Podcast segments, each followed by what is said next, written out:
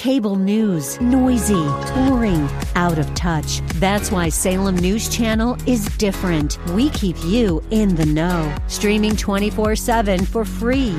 Home to the greatest collection of conservative voices like Dennis Prager, Jay Sekulow, Mike Gallagher, and more. Salem News Channel is unfiltered and unapologetic. Watch anytime, on any screen, at snc.tv and Local Now Channel 525. Yes, it is, and welcome back. Let me give the number right off the top 602 508 0960. 602 508 0960. 602 5080 960 is another way of putting it. 960 is the easy way to remembering it. Those are our that that is that those are our station's call numbers. If you missed um, my monologue in the first hour, I was talking about hate crime hoaxes, particularly what was said when Jussie Smollett first um, reported the crime to the police in 2019 and what hasn't been said since. I was talking not about necessarily those that texted and tweeted and wrote and went on television shows and put out press releases in sympathy with Jussie Smollett in 2019, but those who were indicting America, Donald Trump's America, and Americans for allowing and building a culture or society in which that hate crime could take place, and whether they were ever going to say anything about that, whether they were ever going to apologize for that. They apologized in in in many respects, not all, but many of them apologized a little bit by saying they were shocked and they, you know, hope for the best for Jussie. It was really a sympathy with um, with with the perpetrator of a crime more than anything else. But were any of them planning on ever apologizing to America and Americans who they slandered, or those who kind of liked living in I hate the phrase Donald Trump's America. I no longer lived in Donald Trump's America than I live in Joe Biden's America, than I lived in George Bush's America, than I lived in Barack Obama's America. It's not their country. They are our servants. They we are their bosses. It's America. The notion that, you know, a president changes the entire culture of the country is itself not only a parochial but a very stinted view of Republican government and even democracy. Uh, the notion that we engage in consent of the governed here means that we who lose elections abide by those results. We abide by the results of elections we don't win on the theory that, you know, we need to make better arguments and campaign better than next time around or be convinced by the errancy of our ways, I suppose. But that's the justice governments, according to the Declaration of Independence. It's based on the consent of the governed. As I was talking about yesterday, Dr. Jaffa was pointing out once upon a time that another element of this consent of the governed is we consent to live by the laws that are passed by the country we live in. Yes, we can engage, of course, in civil disobedience so long as we take the just punishment of breaking those laws. And there's a far and wide tradition of that going back to even before Thoreau, but certainly running through Thoreau and Gandhi and King and many, many others we used to esteem and we used to celebrate my gosh, it was the left that instructed us that dissent was the highest form of patriotism, didn't didn't it? Weren't we supposed to be convinced of that once upon a time? In any event, um, that's what we consent to do. And if we don't like it, we can do one of three things live it out and wait till the next election, leave the polity that we no longer agree with, or engage in criminal behavior, which we know is criminal behavior, and take the just rewards, take the punishment. Um, that's that's how it works here, and you'll notice that it's really only one side that ever thre- threatens to move out of this country if another side wins. It's I I don't remember hearing Republicans saying if Joe Biden wins, if Barack Obama wins, if Walter Mondale wins, if Mike Dukakis wins, if John Kerry wins, then I'm going to move to Canada or somewhere else. I, I just, first of all, I don't know when we look around we find anywhere better to move to eh, eh, in, in the first instance. And the second, I tend to think we're just a little bit more mature. We're just a little bit of a mature movement because we do appreciate the notions deep within and running from our founding until today. We do understand that. That's why we believe in election integrity so much. That's why we believe the ballot matters so much. That's why we believe in voter ID, one man, one vote. The problem with how having vote of not having voter ID or no, not having election integrity is that more than one person gets to vote. Excuse me, I didn't do that right. I'm sorry. One person gets to vote more than one time. That's what I meant. Sorry, I reversed that. It's not one man, one vote. It's one man, several votes, one woman, several votes. And we've seen a lot of evidence of this. Many of you in the audience have seen evidence of this. I have seen evidence of this, my best friend. Uh, from growing up, who never vo- once voted in this state before he moved out uh, after the age of um, uh, after the age of eighteen, he he routinely still gets ballots by mail. Never requested them to vote in Arizona elections. Still happens. I get it. Um, we all get it. We've all seen it. It's rotten. It's wrong. It needs to be fixed. That's why we're sincere about it. We think it matters. And I was watching someone talking today about voter ID on an interview um, with um, I think it was um, I think it was I think it was Fox News, but it really doesn't matter whether it was Fox News or CBS. Both would apply and they were saying when I go on an airplane, I have to show ID. Why shouldn't I have to do it with something so sacred as the vote, which is what you keep telling me is one of the most sacred things? The vote. Yes, it is. You know, why didn't this person also say I had to show ID to even be on this stage with you, in this studio with you? Because I know all those places. I know the CBS headquarters. I know the CNN headquarters. I know the Fox News. I've been in all of them. And you had to show ID to get in even before 9 11. Even before 9 11, just to get in, you had to show ID. So when any of these people flapping their gums are arguing against it or arguing that it's somehow equivalent to a poll tax or that there's a racial animus behind the notion of voter ID, how? How? And how did they get on the very television set that they did get on to talk about it. They did so in their second act. Their first act was driving or being driven to that studio, and their second was showing ID when they walked in. When they walked in. Was that institution racist for asking these people of all colors, of all genders, of all stripes, of all nationalities for an ID before they got in? No. They realized that, you know, security is important they realized that this is something we now simply do for every facet in our lives, except supposedly the thing people fight and die for the right to vote. So let's stop really with all this silliness. Let's stop it. By the way, all those lefties that threaten to leave whenever someone of their non liking is elected or could be elected, yes, of course, it's it's it's obvious to point out they never do.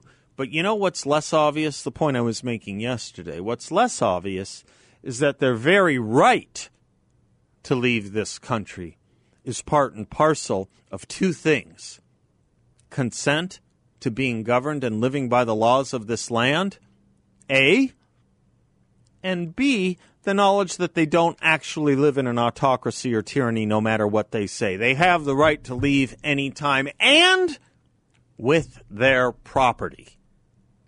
They never do it. They never do it.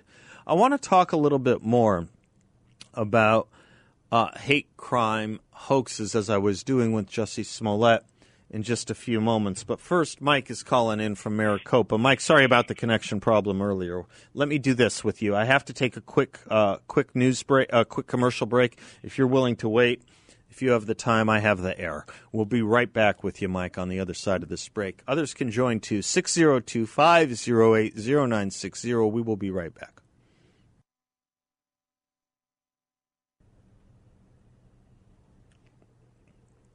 Welcome back to the Seth Leibsohn Show, 602 508 0960. The guy who wrote that song for Elvis wrote a lot of great songs.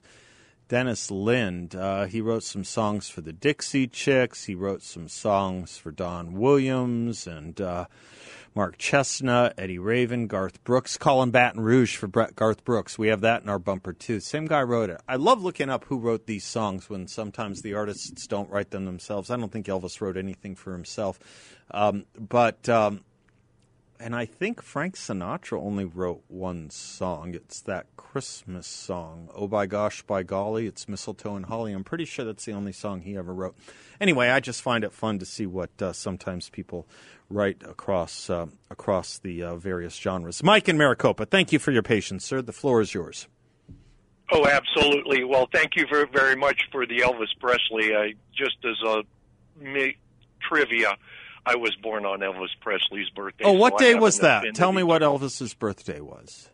8th of January, coming up here in about a month now, maybe a little three weeks. Well, call in on your birthday so we can give you the appropriate birthday wishes, Mike. Thank you. Thank you very much. Yeah, well, don't do that, but do call in on your birthday. well, of course. Okay, I'll make a request now. We play nothing. Were you born Elvis the same Presley. year? People don't realize how young Elvis. No, give me a break. I'd be 80 years old, dude. Well, no, it, uh, the, the only reason day. I asked was my mind is frozen in 1977 uh, uh, when he died, I suppose, because I remember it very well. People don't realize how young he was when he died. I guess someone the other day told me John Lennon was only 40 when he died. I didn't know that. Elvis Presley was only 42. Gosh, he's, I, I thought maybe 60 or something, you know, by the way he looked. So, anyway. Yeah. I meant no well, slight. Yeah, he had. Anyway. I'm, anyway, well, I meant okay. a slight of your imitation. That I did mean to, con- to criticize you on, but I didn't mean to slight you on your age. Ah, okay, anyway. hate Anyways, let's proceed as if this is going well. Yeah. Okay. And now I'm not sure. You know, we've talked the last couple of weeks about information influence operations, Yes, and I'm, yes. I cannot say that this has to fit into there. But you see, what the deal is, it's not necessarily good enough to be a protected minority. It's now that you have to be a victim, a survivor of an attack, Right. just like this fake deal with Jussie Smollett Right. and and I- I'll you know the uh, many many years ago 20 or 30 years ago you had that deal Matthew Shepard that Yeah. was gay that was Yeah. hung on a fence Yeah, that was used against George W. Bush when he was running for president. I remember that case very well. Am I wrong? Yeah. Yeah. And I understand that actually he was a drug addict and the, it was his drug pusher that uh because he wasn't paying his bill. There was also that uh right after 9/11 here in Phoenix that Sal Singh Sodhi that got shot because he they we were told that he was wearing a turban and the person uh as I understand got him in contact with some people that do business but he had a uh quickie mart something like that and he had, had just recently had his uh, parking lot blacktopped and it cost forty thousand dollars and he wasn't paying Oh, was this the deal. person who was said to be a Hindu who was confused with a Muslim? Is that that case? correct And that turned out to be a, having nothing to do with his religion too. I didn't know that. As far as I understand, once you work into it. Now, Okay. the media, of course, they wanted to play at the Muslim aspect Okay. and everything. And then, of course, you've got the one with Al Sharpton and Tawana Brawley, where she had snuck out of her house and stayed out. Oh, you have night. several with Al Sharpton. Yes, you have the Tawana Brawley stuff. You have the fat, uh, the Freddy's Fashion Mart stuff. He he he caused pogroms in New York City. Yep, and that's all I wanted to say. And and and the whole point is, you see, we've moved beyond. Well, you know, you need the job because you're a woman. You need the job because you're black. You need the job because you're gay. And now that's not good enough. So you have to be a victim. Yeah, this you is, have to have this is, you're onto trump something here. Yeah, you're onto something important here, uh, Mike. I was uh, and I ended the show yesterday talking about this book I'm reading by John McWhorter called "Woke Racism." How a new religion has betrayed black America. And the point he's making throughout the book, I mean, there's several points he makes beautifully throughout the book. I highly commend it. Woke Racism by John McWhorter. He himself is an African American. He's a he's a linguistics professor at uh, Columbia University. Um, his he he goes through the history of critical uh, race theory and critical legal studies and uh, relativism in the academy, uh, going back uh, pretty far, go, go, going very far back.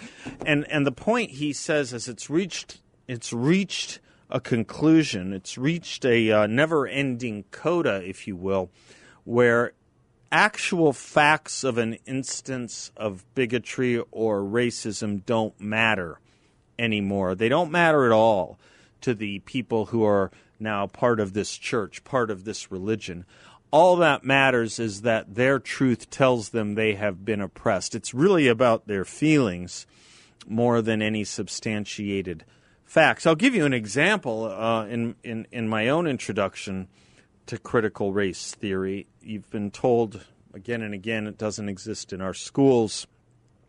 It's a abstruse concept taught in law schools, which is much like saying um, we're teaching in schools that uh, the heavens and the earth were um, were, were were were given were given to the universe, and uh, over the course of uh, six days, more and more things were added, and that a woman came out of um, a man uh, uh, and his rib, but we're not teaching creationism. It would be something like that on order of what's going on in the schools today. They're just denying that it has the label critical race theory. But my introduction, introduction to it was, in fact, in law school, where one of the chief proponents was one of our lecturers, a man named Derrick Bell, then um, then a, a, a, a professor of law at Harvard, and one of the bright lights of the critical race theory movement and critical legal studies movement. And he gave a lecture, perhaps some of you have heard me describe it before, where he was talking about Brown versus Board of Education, the famous integration decision. And he said it really had very little to do with integrating, you know, Linda Brown or African Americans or blacks in Topeka. It was really about proving to the Soviet Union that we were not a racist society. And I remember then going, I was pretty good at research then, I'm pretty good at it now. I remember going back to research anyone in the 50s, or for that matter, shortly thereafter in the early 60s, who said as much, and that person doesn't exist. This is an invention. Not only did it not exist as a point that we were doing it to prove to the Soviet Union we were better to them, it never occurred to any of the justices who wrote the opinion, or for that matter, Thurgood Marshall, who wrote the brief for the NAACP. It's an invention. It's about feelings, not facts.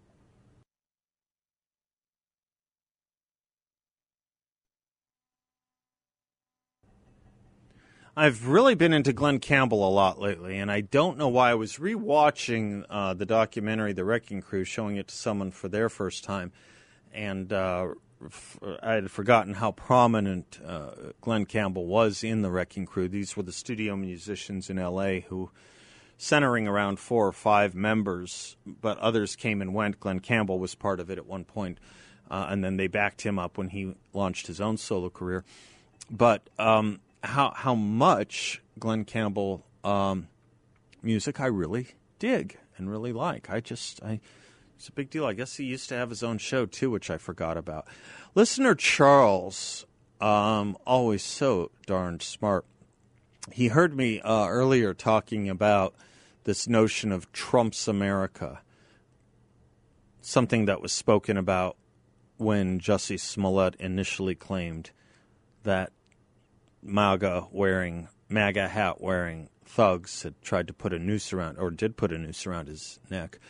Um, that a lot of people said, "Welcome to Trump's America." This is Trump's America. When they back in the day when they believed Jussie Smollett before the story unraveled, and I was saying how much I don't like these phrases, "so and so's America." Um, this land was made for you and me, as the old uh, as the old Woody Guthrie song goes. Um, this land is your land. This land is my land. It's it's no individual's America, uh, and it and it's just odd when people say it. At least it rings odd to me. And if it doesn't, it should. It's as much your America as it is Joe Biden's. It's as much your America as, as it is Kamala Harris's. It's as much your America as it is Mike Pence's or Donald Trump's. But listener Charles was saying this is not Trump's America.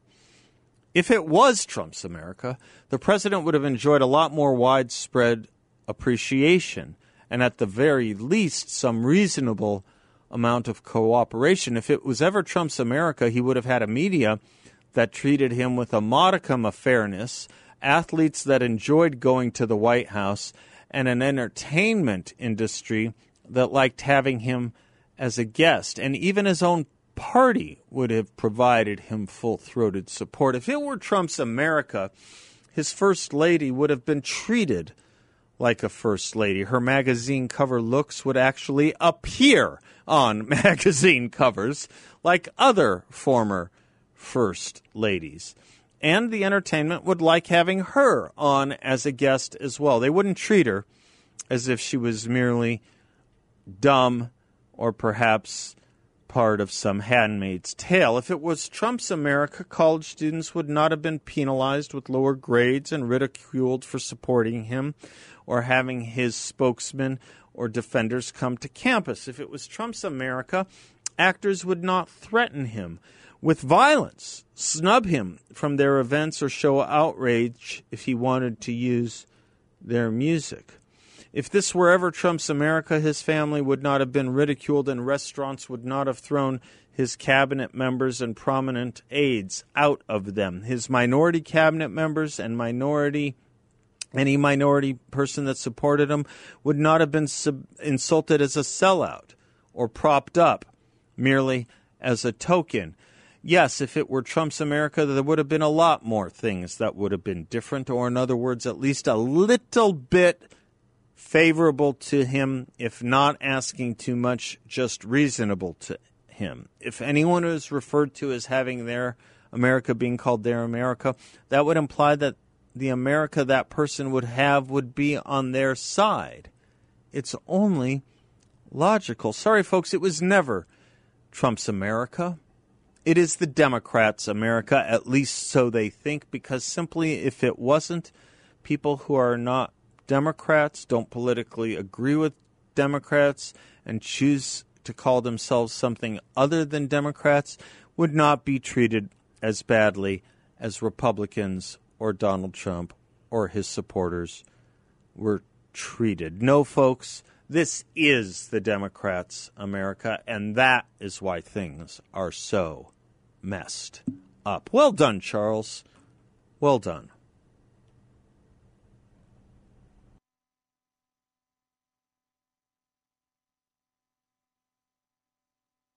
Try another season. try another version of it. You don't have to do it for the audience. We'll drive them nuts. Why is Leibsohn playing the Rockford Files? I can go off on the Rockford Files if you want. I can talk to you about private investigator television shows and what the Rockford Files meant to them if you want. We'll do that another time. First, I, I want to ask you if this makes you proud and if you thought this is what – 1954 and 1964 and the civil rights effort in this country was all about. Centennial Elementary School, one of the bigger schools in Denver, one of the more prominent public schools in Denver, Colorado. It is a public school. It's a state-run school, making this all the more all the more poignant. You know how schools have marquees when you drive by them with a little message, you know, home game tonight or homecoming next week or, you know, grades due. I, I, I don't know, tests due, exam week, whatever. They have congratulations, student of the month, teacher of the week, you name it, on these marquees they have outside of schools. Let me read you, um, let me read you what Centennial Elementary in Denver had. Um, and I'll read it just exactly as it's printed in all caps, or has the lettering has it in all caps. Families of Color Playground Night, Wednesday, 12 8, 410 p.m. Families of Color Playground Night. So only if you're black can you attend the playground. Now, Christopher Rufo, who has done yeoman's work on uncovering these kinds of stories and detailing how critical race and resegregation theory has been put back into the public mindset of our schools, emailed the school, emailed the school district, Den- Den- Denver Public Schools, uh, Scott Pribble. And he wrote back, he's the media relations manager for Den- Denver Public Schools he wrote back to uh, Chris Rufo the following. Quote denver public schools remains committed to fostering cultivating and preserving a culture of inclusion and belonging where our students families and team members are safe and welcomed. We are here to meet the needs of all our families and students the school leaders at Centennial received a specific request from families to create a space of belonging. Centennial was responsive to their request. We support efforts like this as they provide connection, support, and inspiration for families which share similar experiences and come from similar backgrounds. Efforts like these are about uniting us, not dividing us. Let's just pick this word salad apart because it says a lot, even though you may think it says nothing. It actually does say a lot. Denver Public Schools remains committed to fostering, cultivating, and preserving a culture of inclusion and belonging, evidently for all but white students, at least on December 8th of every year. Okay? It is not a culture of inclusion and belonging when you tell every other race, and by the way, I shouldn't, I, you know, every other race they're welcome but one. Can you imagine that? What if it becomes a minority majority district? What if it becomes the case where the white white population is actually uh, not as large in the district as the African American or other persons of colors? What if that becomes the case? What if that becomes the case? Then will the grievance here be more important because the real minorities in that public school unit are are being excluded? No, it won't matter at all. They'll just look at the larger picture and context of America, of course. But in any event, to say that preserving a culture of inclusion and belonging is itself just a lie because it's isolating one race is not welcome. Whites, whites are not welcome. Um, it then goes on to say where our students, families, and team members are safe and welcomed. We are here to meet the needs of all our families and students. The school leaders at Centennial received a specific request from families to create a space of belonging. Centennial was responsive to that request. Do you know what that means? This is this is a version of what was taking place last year, where schools and organizations were were were prostrating themselves over their own racism, saying we are going to ex- think such things as we are going to examine the institutional racism, the systemic racism, the uh, latent bigotry in our organizations up till now. They're doing it again. They're doing it again. Why would you pay taxes? And how is it legitimate to even receive taxes? Funding a public school system where families and team members are not safe and welcomed, and where the needs of all families and students aren't being met based on race. How is this in any way acceptable? How is this in any way appropriate? How is this in any way legal?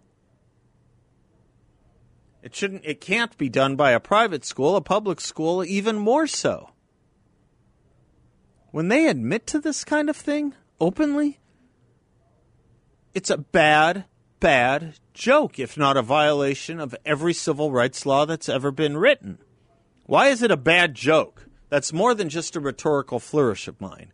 It's a bad joke because who the who the heck would accept only one day a year where all families are welcome and included based on their race? Why just one day? Why not every day? If one day satisfies it, my goodness gracious, you've surrendered way too early. Why are you putting up with only one day? Why wouldn't it be every day? And why would you continue to pay taxes to a school that is not creating a culture of inclusion and belonging all the other days of the school year? You know, I sure hope these people get sued. I sure hope these people get sued. I'm not expecting it from the Department of Justice. But in a world where justice still should mean something, that's the first place that should be going after Denver Centennial.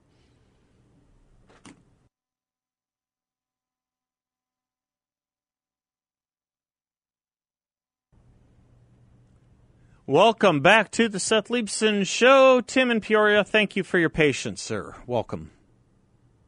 Seth Leibsohn, I can feel the frustration in your voice where you almost said, you almost said it, but you opted for a heck, and I would have rather you opt for the other. The I other word. I don't want to saturate. You know, we reserve No, these no, things for yeah. I know, I know, I know. So, um, great experience. So I, you know, I this is the first I heard about it. So I was thinking to myself, You're Tim. Are You you know, Tim, my teacher? experience. Are you my teacher, Tim? I am. Yeah, Yes, okay, sir. okay. Yeah. So here we go. We're gonna have fun. Uh, I have a good friend. Uh, you know, uh, and I know the cliche is all white guys have a good friend who just happens to be black. Yeah. I have I, I have several, but this guy is a good friend because his daughter is a friend of is my daughter's friend. When we think about what Centennial High School in Colorado is doing, don't little black girls and little black boys all have little white boys and little white girls who are their friends? I know in my case I do, or my daughter does, and they have great experiences. I will go back to kindergarten when a when a, when the kindergarten teacher asked my daughter, she looked at my daughter's friend and said, "What are the differences between you two?" And they had they were holding hands, and the girl, uh, my daughter's friend, looked at my daughter's hand, and I know what the teacher was looking for. The the teacher was looking for the color of the skin Mm-hmm.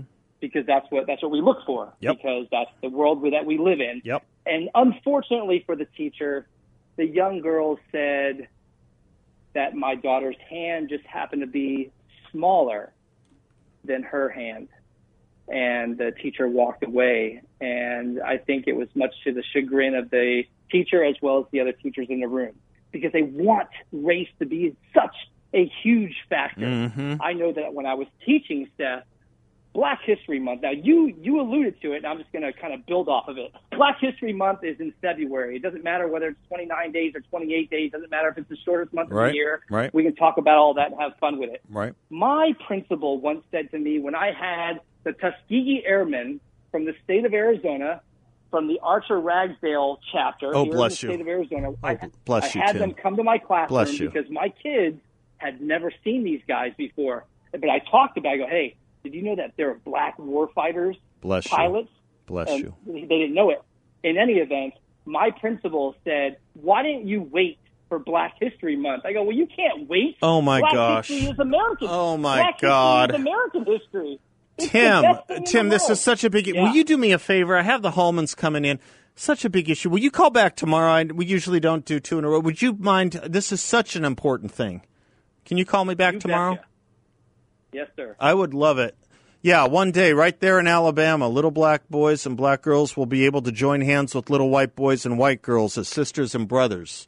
I know you know who said that. That's what you were, of course, alluding to. I'd also like to know, Tim, if you ever saw the documentary Blue Eyes, Brown Eyes. If you haven't and you have a chance to on YouTube or some version of that, can you watch it too and tell me what you think? Bless you all. We'll be right back with the Homans.